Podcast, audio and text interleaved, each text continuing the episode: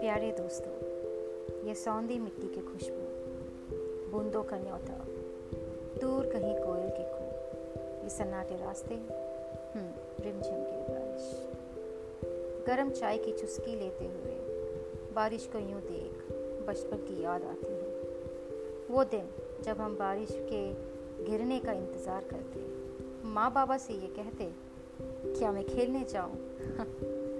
और खुशी से यूं उल्टे पैर घर से भाग के अपने बचपन के साथियों के साथ खेल कूद, भीगते हुए वापस घर आना। वाह, ये याद आ गए वो दिन, वो नादान सा वक्त, ना कोई गम ना कोई परेशानी। हम कितने जल्दी बड़े हो गए। वाह रे जिंदगी, तू भी कमाल है।